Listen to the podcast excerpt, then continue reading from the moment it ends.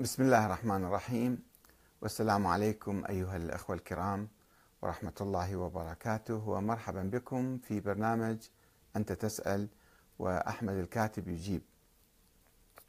آه، السؤال المقدم لنا هو بماذا تختلف مع السيد كمال الحيدري وماذا تقترح عليه؟ وهذا السؤال مقدم بمناسبة يعني التطورات الفكرية التي حدثت لدى السيد كمال حيدري وبعضها معلن وبعضها مسرب بصورة يعني بعض تلامذته الأوفياء والنجباء جدا. آه، قاموا بتسجيل مكالمات سرية في دروس خاصة أو لقاءات خاصة وتسريبها في اليوتيوب ونشرها. على أساس هذه فضيحة للسيد كمال حيدري وقد تحدثنا عنها يوم أمس. وأنها يعني محاولات إسقاط السيد يعني حقيقة. فبعض الناس يسألون يقولون أنت يعني ما هو آه، اختلافك معه. في الحقيقة أنا كنت أختلف معه في نقطة رئيسية آه، هو طبعا دارس أصول عند السيد الخوئي وعند السيد الصدر وعند الوحيد الخراساني وربما عند آخرين ولكن لم يطبق الأصول وعلم الرجال على الأحاديث اللي كان يقراها أو اللي يعتقد بها وبالذات في موضوع الإمامة والمهدي خصوصا وجود المهدي كان يؤمن بهالأشياء كبقية العلماء والمراجع والطلبة الذين يؤمنون بدون تحقيق يعني ولم يحقق سابقا. حتى عندما أصدرت كتابي تطور الفكر السياسي الشيعي من الشورى إلى ولاية الفقيه قبل حوالي عشرين سنة هو قام برد علي قام بكتابة رد مع تلميذه السيد نذير الحسني. و آه، يعني صاروا يردون على الكتاب فأنا أجبته بما يلي. قلت له أنت تعتمد على أحاديث وهاي الأحاديث ما محقق فيها. فأرجوك روح حقق فيها وتعال بعدين ناقشني. ما يصير تناقشني بحديث ما هذا. فهو ذهب وحقق بهاي الروايات حقيقة. وشوفون أعلن أنه هاي الروايات اللي موجودة بالكافي وهي أصح الروايات هذه كلها ضعيفة. على منهج السيد الخوئي الرجالي النقدي. إذا نقدنا الرجال وشفنا ذولا كلهم يروحون ما تبقى ولا رواية واحدة. فهذا ما كان خلافي سابق معه. طبعا أختلف معه أيضا في الاعتماد على ابن عربي كثير. أحد الصوفي يعني يكاد يدعي النبوة عنده رؤى وأحلام وإلهامات وإشراقات وحكي كله بدون علم. يعني صوفي زعيم الصوفية هو أيضا أصبح آه، محي الدين بن عربي وكلامه كله من أول يوم يقول أنا طفل صغير وقام تجيني إلهامات. فما أقدر أتعجب من واحد عالم محقق باحث كذا يروح يقرأ أو يأخذ من محي الدين بن عربي واعتمد عليه وخليه في فكرة ويبني عليه آه، أشياء كثيرة حول الإمام المهدي وحول الإمامة وحول القطب وما أدري شنو هذا أشياء هذا أشياء وهمية وخيالية وخرافية يعني. ما خرافات ابن ابن عربي. هذا أختلف معه كثيرا في الحقيقة وتحدثت يمكن سابقا عن الموضوع. وهو باعتباره دائما في حالة تطور وحالة إيجابية جدا نادرة وقليلة عند العلماء. بعض الناس عندي كان أستاذ في الحوزة الآن موجود في قم أستاذ معروف كبير هذا الفكرة اللي قبل خمسين ستين سنة اعتنقها مية بالمية يؤمن بها بدون تغيير وما مستعد أنملة قيد أنملة يتجاوزها أو يعيد النظر فيها. وكثير من هؤلاء الأساتذة موجودين. يخافون يبحثون يخافون يتطورون يخافون أي شيء يعني شوي يفتحون عقولهم.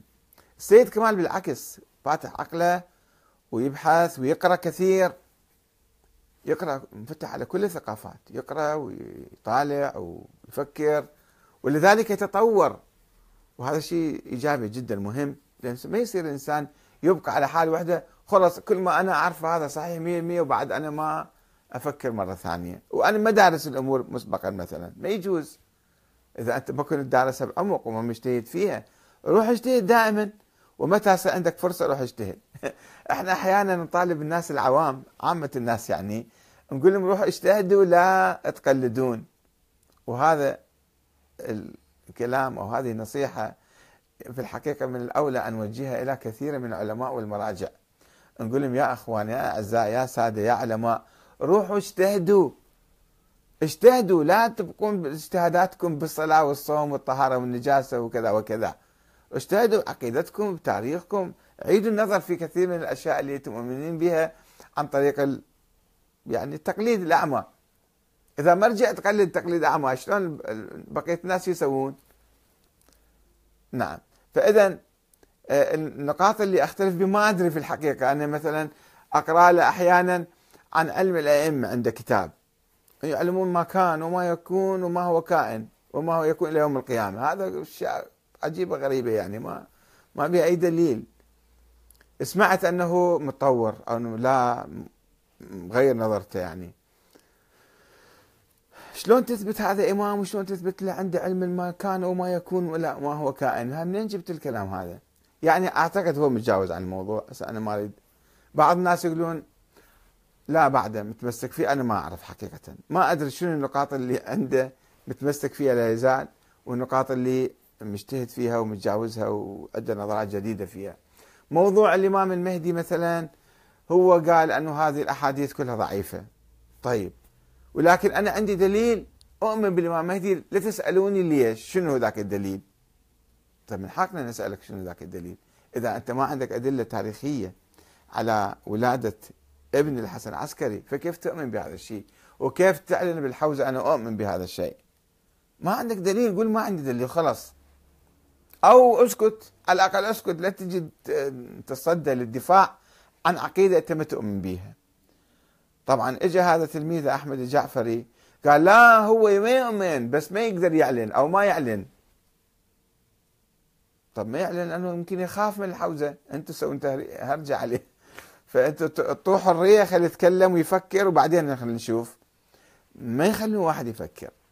فما ندري بالحقيقة هو سرا علنا يؤمن بهالأشياء ولا ما يؤمن؟ وحتى موضوع العصمة والناس والإمامة وكذا. أيضا كما ينقلون بعض تلاميذه مثل هذا أحمد الجعفري يقول ما يؤمن بهالأشياء؟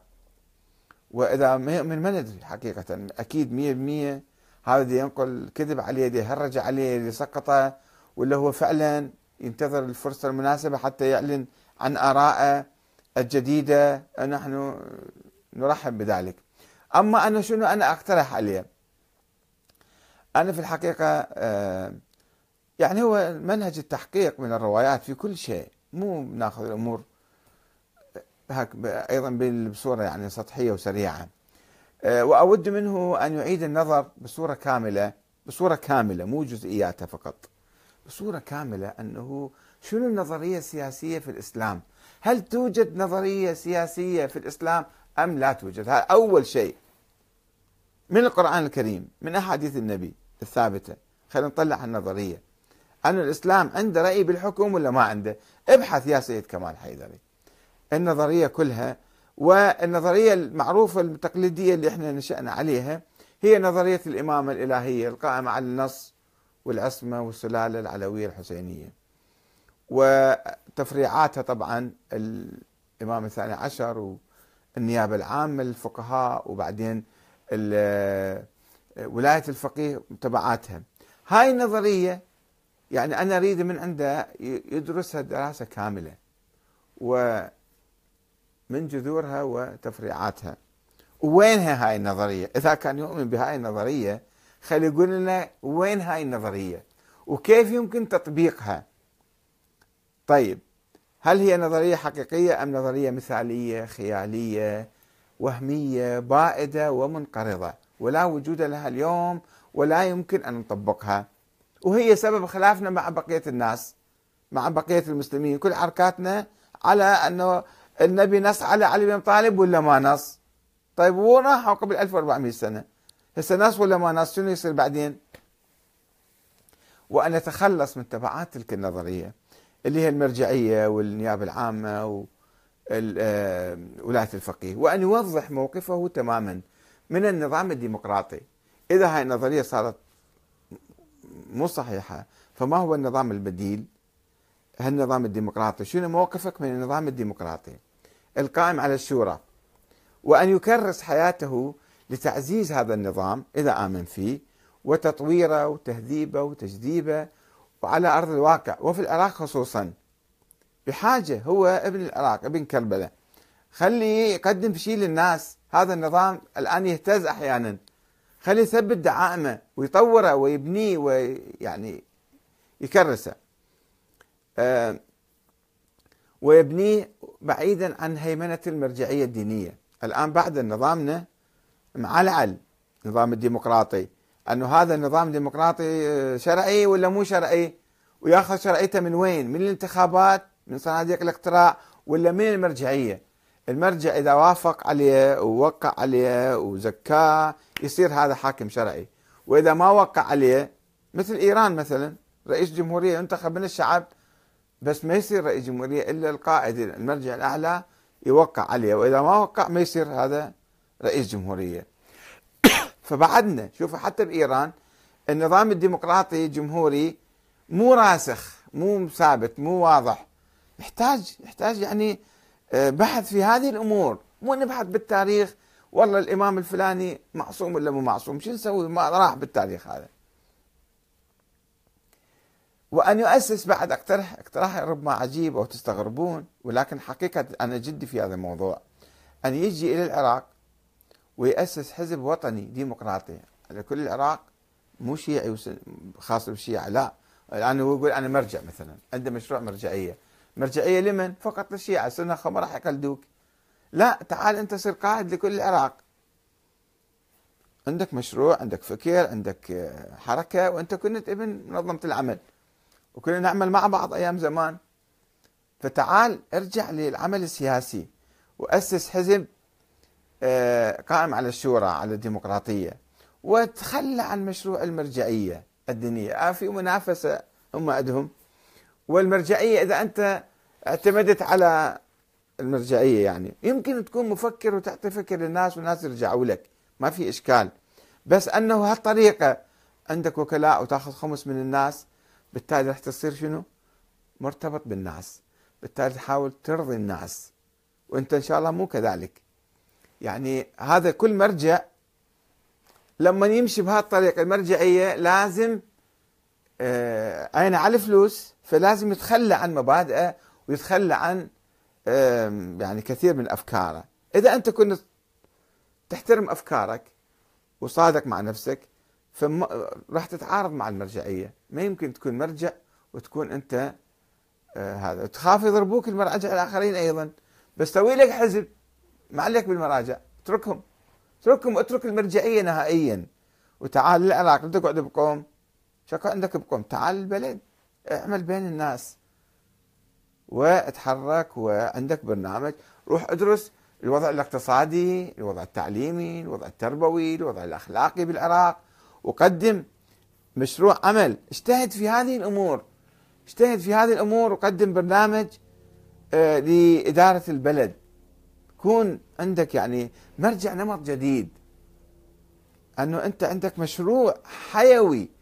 وعملي في الساحة. مو قاعد بقوم ومسائل فقهية وعركات وذول التلاميذ اللي مخربطين يجون يشوشون عليك ويجون يضحكون ويجون يحاولون يستغلون كذا وكذا.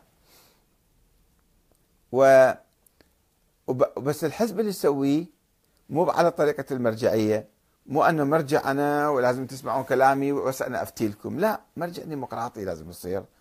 وإحنا إذا تتذكر بالمنظمة منظمة العمل ما كان عندنا ديمقراطية فيها. ولذلك أنت طلعت من المنظمة.